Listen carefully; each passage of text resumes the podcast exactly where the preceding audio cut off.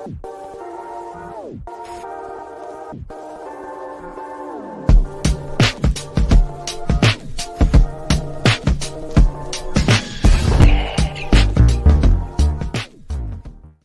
Chicago Fire fans, welcome back to Feed the Fire, a Chicago Fire podcast. I'm your host, Nick. We are in episode 47, and we are talking about the Fire's game against Club America in Leagues Cup, a game in which the Fire reverted back to old habits, not having much offense, scrapping by on defense, and ultimately falling late in the game.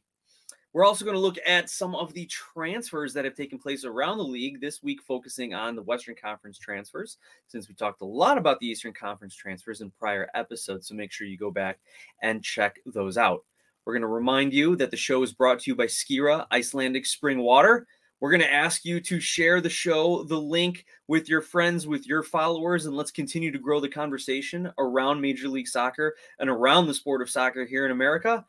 And without further ado, let's get to the Chicago Fires match. So let's start with the lineups because a lot of people kind of scratch their heads at this lineup. This is a big game. This is a chance the Fire can go on a run in a tournament against some premier competition here. And the defensive back line left people a little hesitant as to how well they would perform. We had Chris Brady in goal, and he came up big yet again. Center backs were Mauricio Pineda starting in place of Rafael Czichos and Carlos Terán. So Frank Klopas, the interim manager for the Fire, said they just needed to get Czichos a little rest, rotate his legs, save his legs a little bit. Um, and I expected to see him maybe in the second half, depending on how the game was going. But the game was being played in a way where they didn't need him to come in and shore up the back line. And he ended up getting a much deserved break, though I wish we would have gotten a result out of it. Maybe had he been in there for one of those set pieces. Oh, goodness. Here we go, talking about a center back helping out the offense. Anyway, your wing backs, you had Miguel Navarro and Jonathan Dean. And I think Jonathan Dean is where a lot of people were kind of scratching their heads going, why is he starting in a game against Club America? A guy who was playing in the USL a year ago, a guy who was playing in college in 2020, 2019. And now here he is starting against arguably the biggest club on the continent. But you know what? I think that is because people are looking at Jonathan Dean as he's he's supposed to be this fix for all things wingback, and you need to change your expectations. And I had the great conversation on Twitter uh, with another soccer fan about Jonathan Dean, and his whole point is Jonathan Dean is not good enough to play at a major league soccer level. And while I don't necessarily disagree with that, the way I look at Jonathan Dean is that he was a safe signing. He is a stopgap signing. The Fire needed a wingback. Jonathan Dean, hardworking, knows the job, isn't prone to mistakes. He was a safe signing. So don't expect him to be the guy who's going to score three or four goals, chip in four or five assists, make some spectacular plays, because that's not the role that he is playing on the Chicago Fire team. He is there to just kind of take up some minutes, give those spot starts, uh, get those spot starts, give a break to either Navarro or Souquet. And really, Aceves was supposed to kind of be that guy, and he has not shown it. So Jonathan Dean was supposed to be more of a depth piece for the Fire, but has been called into starting duty to give Souquet a rest, and because Aceves is not performing as he was projected to. So let's stop the hate on Jonathan Dean. He was the right signing for the Chicago Fire to have a solid competent outside back as kind of their third or fourth option at outside back. And it's not his fault that he has to be the one who's got to start. And really, I don't think he had that terrible of a rating, that terrible of a performance in this Club America game. Yes, there are still things he's got to work on. And yes, whenever the Fire are, gosh, hopefully sooner rather than later, poised to make a run at a trophy, I would not expect Jonathan Dean to be starting or be your second or third option or maybe not even on the roster at all. Hopefully, you can develop uh, some young players, and hopefully, maybe you can sign a better outside back, depending on how the future coaching staff wants to play. If they want to use wing backs or if they want to use a different system. But we need to stop the hate on Jonathan Dean. He's doing a great job for what the Chicago Fire are asking him to do. Also, we got to point out Miguel Navarro with another silly yellow card. Fortunately, it didn't come back to bite him and, and ended up getting a red. Uh, he was just playing pretty well then with that one yellow card and even pushing forward and getting into the attack. So I think Navarro again, another serviceable game for him. We saw our defensive mids, Doumbia starting and Gaston Gimenez starting. I guess you can't really pick anything apart there, especially with Pineda dropping back to start in the center back role. You want to see Doumbia. He's your new signing. He's supposed to be there to shore things up. Gaston Gimenez, especially, uh, I would say maybe with his experience playing throughout South America, he might be a little better suited for some of these games against uh, Liga MX teams. Um, but as we saw, it was his costly error on that on his own goal that kind of set the team apart from at least a scoring standpoint. Looking at our attacking midfielders, you had Jairo Torres on the right wing, Shaqiri centrally, and Gutierrez on the left wing, and that allowed Yorgos Koutsias to start up top as your striker.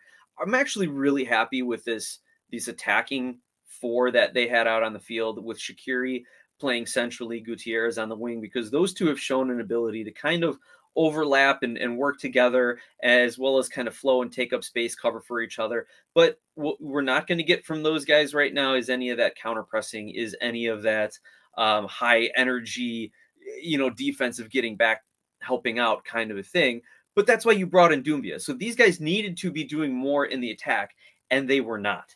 Um, we, they're not being asked to do the defensive things uh, that a lot of other teams who press or counter press or who have a, a midfield focused team do, but they could not get their offense going. They could not connect with each other, with their teammates. They could not build possession. And that first half looked like an offense defense drill for Club America. And then you had Jairo Torres, who I thought would be up for this game. We saw him kind of have a, a better game uh, against Puebla in the group stage. Maybe it's because he wanted to really show himself against Liga MX clubs, or maybe he finally realized that he's underperforming and the fans are turning on him. I think I saw someone put on Twitter that Jairo Torres has more uh, selfies and public appearances around Chicago than he does assists and goals or actual meaningful contributions. So he knows the pressure's on and he did not meet expectations. I mean, if you want to look at this starting lineup from now to next season, it's possible that you've got four guys who aren't going to be here. Um, looking at Dean, Navarro, Doumbia, and Torres, right?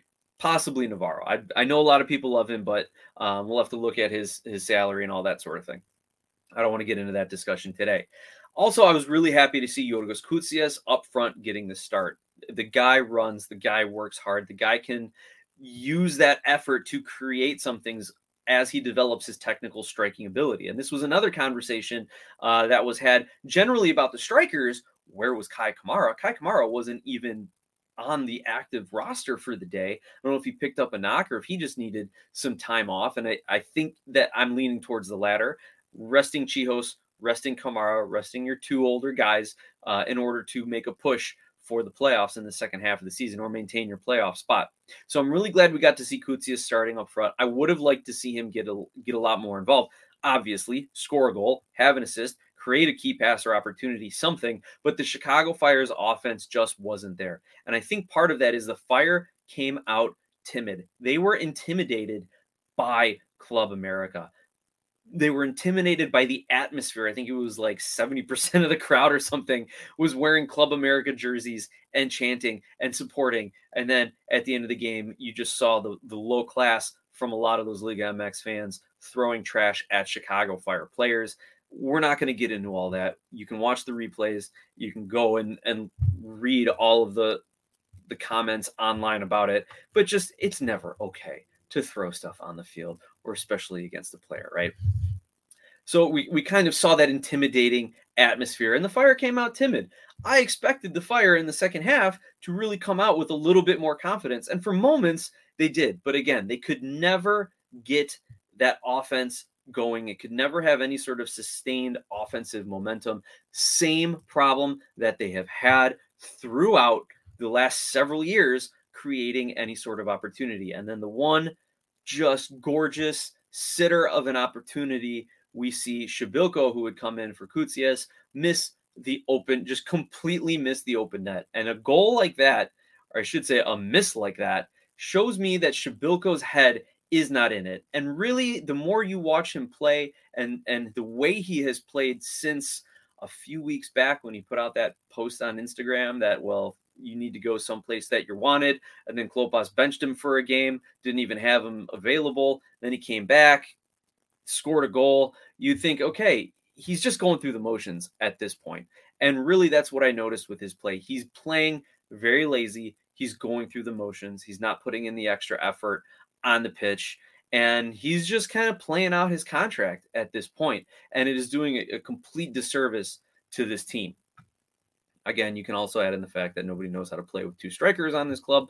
Um, but regardless, Przybylko, I think, is just mailing it in at this point. Now let's take a look at some of the statistics here. Was it as bad as it looked? And and yes, the the answer is yes. Club America ended up with 63% possession. The Chicago Fire had 5 shots, none on goal as opposed to Club America's 14 shots and 3 on goal. Um, the Fire did not block any shots, so their defensive shape was completely not there. Only 396 passes at an 81% passing accuracy. So, again, the majority of their passes were in the defensive half of the field, nothing generating up front. Two corners, seven crosses, no offside. So, again, no offense, no threats downfield, no winning, getting balls into the corner, winning corner kicks, as we have seen Souquet do, Navarro do, Gutierrez do, as we've seen all these guys do, Koutsias. None of that was happening in this game to their credit, they won 65 duels to Club America's 28. But when you don't have the ball, that's all you have to be doing. And so they at least had a good defensive showing. They did not allow Club America to score early and then have this turn into a blowout or a rout. They were actually playing good one on one defense here, even though their shape may have been a little spotty at times. Uh, they were not getting into shooting and passing lanes, but their one on one play, that is the highlight of this match at the very least. Four yellow cards, though, for the Fire, uh, as opposed to one for Club America, and Club America getting that red. Um, if we look at the shooting chart, man, Club America was just peppering them throughout. Now, let's take a look also at the XG. Let's take a look at the expected goals. Oh man, guys, don't even don't even go on the MLSsoccer.com and look up the possession intervals because it is not uh, it is not not pleasant. The Chicago Fire did not win one five minute interval of possession uh, in the entire first half, and in fact, only had uh, the majority of possession in a five minute interval one, two, three, four times. Four times. So maybe about 20 minutes of that game did they actually have um, the majority of the possession. I'm looking for the XG. It doesn't show it here on uh, MLSsoccer.com's website, but I imagine when you don't have any shots on goal, you are not going to have a very high XG. And I think I remember, I do remember seeing at halftime, the Chicago Fire's expected goals was 0.03. That means that of all the offensive opportunities they had in that first half, 3% likelihood that they were going to score a goal. Um, so again, the same issues plaguing the Chicago Fire. You have these moments where they can come out and they can beat Minnesota, where they can beat Puebla, where they can have these flashes, or they can, if you look back earlier on in the season when they were scoring three goals, even though they were allowing three goals also in some of those matches. Eh, but this is who the Fire are. This is who the Fire are desperate defending and a complete lack of offense. Now, let's wrap up this league's cup. We'll take a quick look at the bracket and see what could have been for the Fire. Because had they beat Club America somehow, they would have gone on to play Nashville. Had they won that game, they'd take on the winner of Toluca and Minnesota. And again, I doubt they would have beaten Nashville, and I doubt they would have beaten Toluca and Minnesota or Minnesota in another one of those, or Minnesota another one of those matchups, right? Um, but again, it's not like it was the most difficult path for them they could have made a run, but it seemed like they were looking more towards the regular season, resting up some of their legs, and really not having much of a tactical plan. Uh, it seemed like they took it easy this week, and they were just kind of, hey, maybe they didn't do the U.S. Open Cup thing where they're just playing second stringers, academy kids, and bench players, but they definitely did not take it seriously uh, from a training and tactical approach. Now, in in that region, of the bracket. Like I said, you have Toluca and Minnesota playing each other, Club America, Nashville. If you want to look at the top left of the bracket here, this should be a, a great game. LAFC and RSL uh, are in one quarter, or I'm sorry, are one round of 16, and then Tigres and Monterrey in another round of 16. That is a wild matchup. I'm sure that Liga MX and their people are like, how did this happen? How did two of our best teams end up playing each other in the round of 16? Um, so it, I mean, that's really lucky for LAFC or RSL or, or, for anyone else on that half of the bracket from an MLS perspective that you got Tigres and Monterrey knocking each other out, knocking one of each other out uh, to get into the quarterfinals there. Now we flip to the other side of the bracket. You've got Philly taking on Red Bulls, and then you have Querétaro who advanced on PKs against New England to be the uh, third team in the quarterfinals already. And if we're going to go to the bottom right of the bracket, Dallas and Miami. Do, do, I need to talk about this? It's it's the messy show. It's messy League soccer. It's just pick your pun, pick your fun thing for it because Messi, he's doing it right, and he he's scoring goals. He's having this much fun. And and he, a thought I had, we've seen a lot of comments online and in the media about how Messi is exposing just how bad Major League Soccer defenses are. That he has come in in Leagues Cup and he has been able to score six, seven goals in like three, four games or something like that. trying to remember where those penalties fall in there. But anyway, I'm going to look at it from another perspective. I think Messi is just showing how bad MLS offenses are. If he can walk in and just bang in all these goals, what the hell are the other strikers have been doing all season, right? Like it's even more of an indictment against the Chicago Fire, who have played a lot of these teams too, who can't score goals against Atlanta or Dallas or anyone else, right? Like the, the, for the Chicago Fire and the rest of the league, they need to look at Messi and, and, and then look back at themselves and say, wow, our offenses are terrible. Yes, Messi is the greatest of all time, but our offenses are terrible that they can't, as a team, be scoring one, two, three goals a game. Here, it's like Busquets and Messi and Taylor who are contributing all these goals, and Josef Martinez getting involved as well on occasion. Like, it's kind of a ridiculous indictment against how bad MLS offenses are. If you want to also make the argument that he's exposing MLS defenses, um, and that, that, that's my take on that. It, it, it's kind of upsetting, and we've seen it from other high-profile players. Right? This is the, the the mode of operation here. You buy offense. We've seen Josef Martinez back in his Atlanta days as a DP come in and set uh, scoring records. We saw Carlos Vela come in and set scoring records. We've got Leo Messi doing it now. Like this is kind of what happens, and it's an indictment against the rest of the strikers in this league that they can't do it either. All right, so from here on out, like I said, I'm recording this on August 8th, and we've got a whole bunch of games today. Um, make sure you tune in, make sure you check it out because they are exciting matchups, people. Exciting matchups.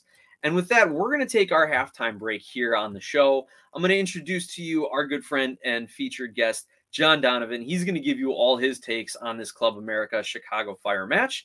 And John's segment is brought to you by Skira Icelandic Spring Water. Skira Icelandic Spring Water comes from a government protected nature preserve in Iceland. Clearly, pun intended there.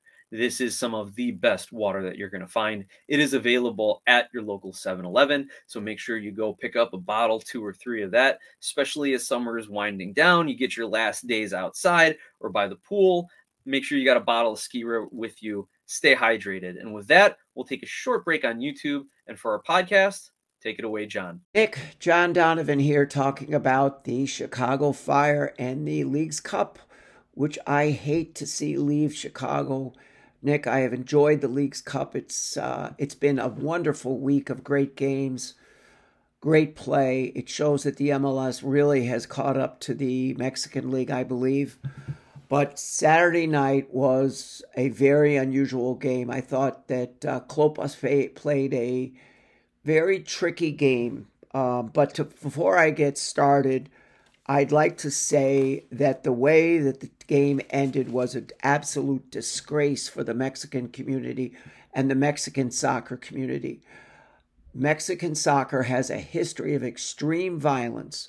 I mean, last year, two years ago, 17 people were killed in a game, and the league didn't even postpone their league for one game. It uh, what happened Saturday night at the end of the game, I thought just should not be ever tolerated in American uh, soccer. Club America should be banned from playing in the United States for five years. Um, there was a incredibly wonderful competitive situation between Quinones and Carlos Terán the whole game. It's one of the hardest games I believe Terán has ever played. He was the stud in the back. But at the end of the game, that the Fire unfortunately lost on a one nothing old gold uh, score, the fans, the Americas fans, decided to throw cups of beer at Terán at the end of the game, and that just should not be tolerated in the U.S. That club should be canceled from the uh, competition and sent back to Mexico. And I said, be fine not playing in the United States for five years.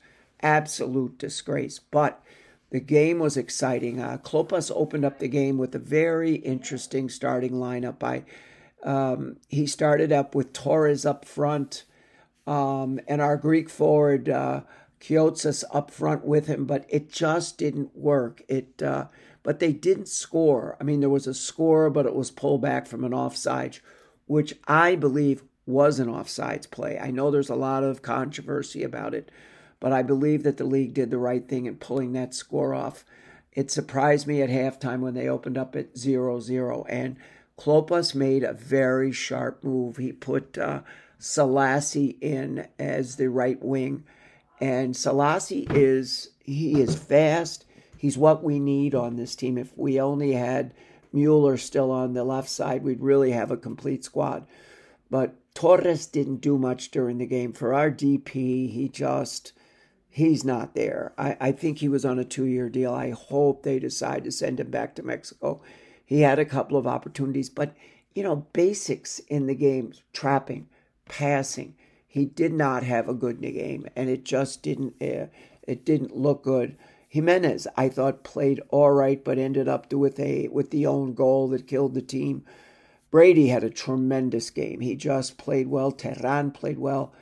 Um, you know, even uh, uh, Shaqiri, I thought, really was the man in the middle. He played well. He just didn't have people to match up with until Selassie got in the game. So the game was 0 0 going into the second half of the game, and Selassie made an incredible move up the right side, stole the, the ball from the Americas player, brought it down, and put in an incredible cross. And uh, Klopas had made a change in the second half. He put in old Kacper. Kacper had a wide open goal. And, and get this, fans, he's paid $1 million a year, and he blew it. He absolutely, a professional should have been able to put this in blind and the ball went wide, and I it almost took the sail out of the team. They would have been up one nothing, and who knows what would have happened in the game. Um, Americas had more talent, but I thought that Klopas more or less uh, played fairly well. He coached fairly well in this game.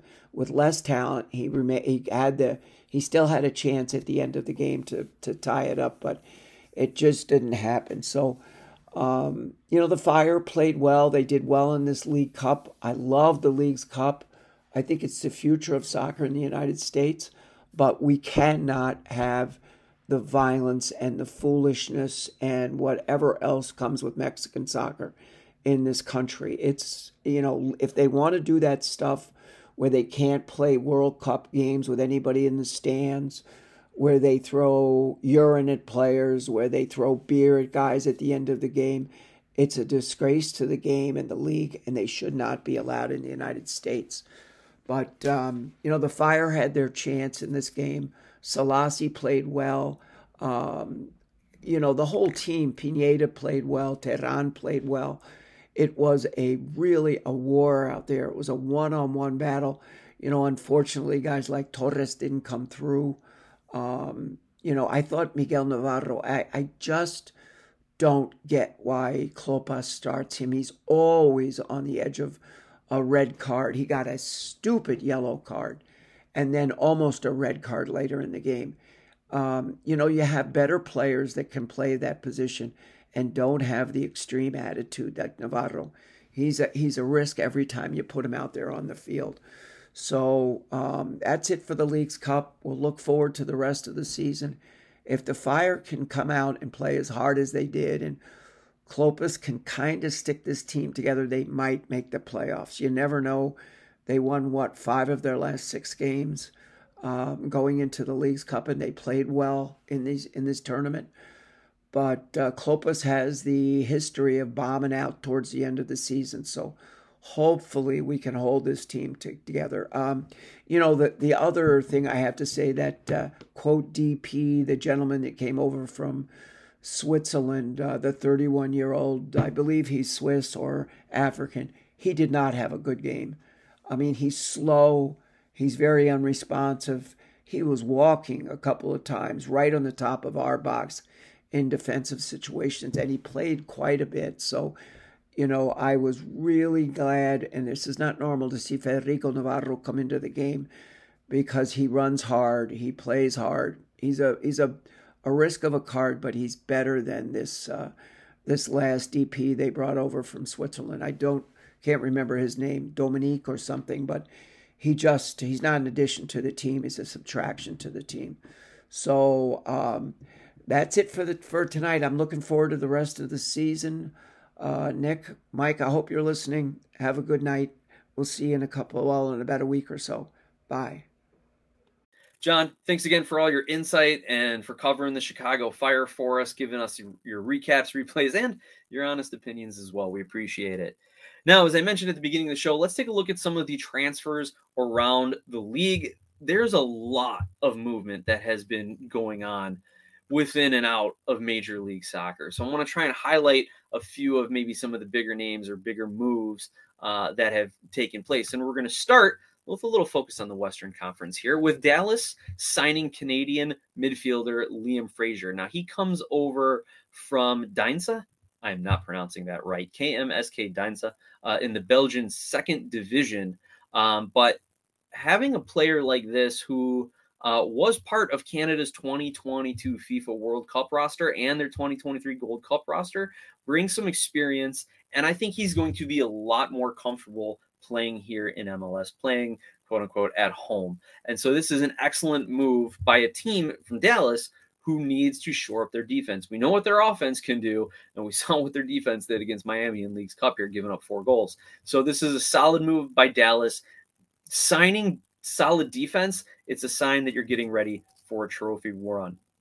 Now, speaking of Canada, uh, Sam Adekugbe, Canadian international defender, Sam Adekugbe returns to Vancouver Whitecaps. He was a homegrown for them. Most recently, spent time in Turkey with uh, Club Hatayspor. Uh, again, not pronouncing that right. I'm really happy to see Sam Adekugbe back in MLS again, playing at home, so to speak. Um, I really like players coming, getting out of the Turkish league.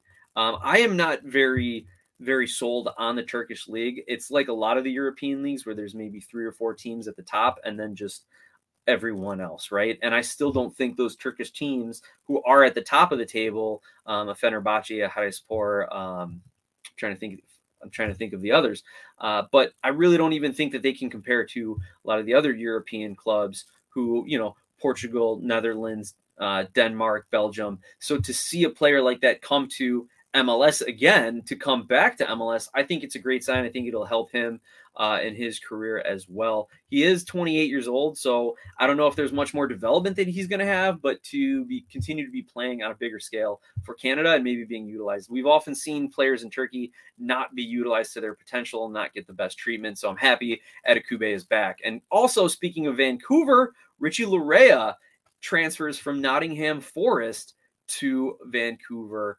Whitecaps. And so we've seen Richie Laryea in England, we've seen him in Canada, we've seen him in MLS, and now we're going to continue to see him again. He hasn't really gotten consistent minutes and consistent starts with Nottingham Forest, so it's great to see him uh, come into a league where he's going to be playing week in and week out, and then continue to help. And at 28 years old, you know he's got the experience too, and continue to help this team make a push for the playoffs. And again, get some kind of hometown uh, minutes here and continue to be in the mix for the Canadian national team. This signing is the one that stood out to me. San Jose Earthquakes sign Matthew Hoppe. That's right, USMNT forward Matthew Hoppe is now in San Jose. And I don't want to get all too excited and say things like, "Oh my gosh, USMNT players are coming coming to MLS. This is wonderful." Uh, I don't want to don't want to get there yet because we've always had USMNT players here in MLS, though not not maybe your, your best or your top starting 11, but there's always been a few, right? Mostly on the defensive side. So this is unique. Then you have a USMNT striker who is now coming back to MLS. Um, but Hoppe is, is only 22 years old. He's been playing over in Germany, but uh, or he started off in Germany. Um, also spent time in Spain with Mallorca, Scotland, Hibernian, and with Middlesbrough in England. But now I think he, instead of having to fight for those minutes and and really where there's a lot of attacking talent in those teams, now he'll be able to really come in and support the San Jose attack. This is going to be an excellent move for San Jose. It is San Jose again shoring up some attack for this playoff push. So that way they can bring in some different uh, different looks, have a more dynamic attack, and hopefully keep opposing defenses on their uh, on their back heels. Now, this is in addition to San Jose signing Ayo Akinola, formerly of TFC, another striker, and we'll see. I, I would imagine Hoppe would get the start over Akinola, um, just given both of their kind of reputation and experience. And, and Akinola, depending if he's even fit, he's battled with a lot of injuries lately. I would give Hoppe the start, but this is an excellent offensive signing for the Quakes. And, you know, I don't know, Quakes fans, I haven't seen any of the numbers on this one as far as dollars go, but uh, is this a sign of the Quakes organization trying to open up the pocketbooks? Okay, maybe we're getting ahead of ourselves with that one. All right, sticking in California, LAFC transfer out Jose Cifuentes to Rangers. This is an, a really interesting move um, to move the 24 year old to a club in Europe. Um, again, I, am looking at the transfer recap here on MLSsoccer.com. They don't have any figures on the transfer yet, but I can I can only imagine that LAFC. This is kind of part of their continuing I don't want to say roster evolution, but we have seen from LAFC the ability to continue to move players on, bring in new players, and, and keep that same level of play and expectation. So, um, given their history, I got to default that they know what they're doing. And as much as we've loved watching Sifu play in MLS over the last three years, um, all the best to him at Rangers. I mean, again, he's only 24. If he has a great year or two at Rangers, maybe he ends up in a Big Five league. I don't know. I don't want to get ahead of myself on that one either. Um, but I think this is a great move. It's a good bit of business uh, for LAFC, and we'll see who they bring in. Sticking in LA, another in intra league transfer here. Michael Barrios makes the move from Colorado to the Galaxy uh, in return for a super draft pick and up to 50,000 in general allocation money. So the Galaxy are getting a proven MLS player. I just hope for their sake it is, uh, you know, good Barrios, consistent Barrios, not bad, lose, loses his mind, loses his marker Barrios, and then he can continue to support and help that attack, giving them some other options. Um, also within MLS, Jan Gregus returns to Minnesota uh, from Nashville SC. Nashville is going to get 75,000 in GAM and a super draft pick. So, uh, Jan Gregus, 32 years old, and that's kind of what you're seeing. I don't expect him to be starting for Minnesota right away. Uh, I would expect this to be a depth move for the playoffs, but hey, who knows? The guy knows the league, he knows the organization. Adrian Heath their manager, I'm sure, trusts him uh, in, in many, many, if not all situations on the pitch. So maybe he does get some starts. But to me, this looks like a move shoring up defense, getting ready for a playoff push. And maybe the biggest name, or at least one of the favorite names from Major League Soccer, Diego Rossi, returning to Major League Soccer. This time, he is coming to the Columbus Crew. He comes over from Fenerbahce in Turkey, and we kind of talked about how I like to see guys getting out of Turkey and coming back to MLS or some other European leagues. Um, but we saw what he can do in LAFC. I'm hoping he comes back and is very comfortable with the crew and and in the Eastern Conference this time. But the crew have, I mean, they have to replace Zelarayán's offensive production. And a lot of people were saying, okay, why are we getting Zeller getting rid of Zelarayán? Uh, and why are we just signing Julian Gressel? There's something missing here. Well, this is what was missing. They had this in the works. Diego Rossi comes to the Columbus crew and hopefully can keep that goal scoring and keep that offense the way it is top in the league. I still believe I think they had that title going into Leagues Cup where they had the most goals scored in, in MLS. So for the crew, this is an excellent move. Now, unfortunately, I don't think they're going to have time to sign any defense because I think they also have been giving up some of the most goals in MLS, at least relative to their playoff positioning. So I guess the crew are sticking with the the best defense is a good offense philosophy, and we'll see if it pays off for them in the form of a trophy at the end of the season. Well, with that, Fire fans, Major League Soccer fans, we're going to wrap up today's episode. I would be remiss if I didn't send condolences to the U.S. women's national team for their uh, round of 16 loss to Sweden. This is the earliest the U.S. women have ever bowed out of the Women's World Cup. So there's your little bit of trivia there. They they ended up losing 5-4 in penalty kicks to Sweden. So whatever narrative that anyone out there wanted to put out there, uh, they're not focused on soccer anymore. They're getting too old. The coach didn't know what he was doing. There was no integration of players. Pick your narrative. You, you, there's definitely things you can do for it. Like I said in the last episode, I'm no U.S. women's expert. I'm just super bummed that a team as talented with the history and with uh, you know the expectations of of this women's club because now they're opening themselves up to all sorts of unfair criticism um, from all the off the field stuff that's been going on. They definitely deserve all the on the field criticism for their underperformances, coaching down to the players, right? Um, but it's just too bad that you're that that the tournament is going to miss out and that we're going to miss out continuing to watch this women's team play. So, with that, again, I want to thank John Donovan. Thank you to our sponsor, Skira Icelandic Spring Water, available at your local 7 Eleven. Thank you, all of our viewers and listeners. Please make sure you share the podcast, share the show, help us grow, help the sport grow. Let's go, fire. We'll see you next time.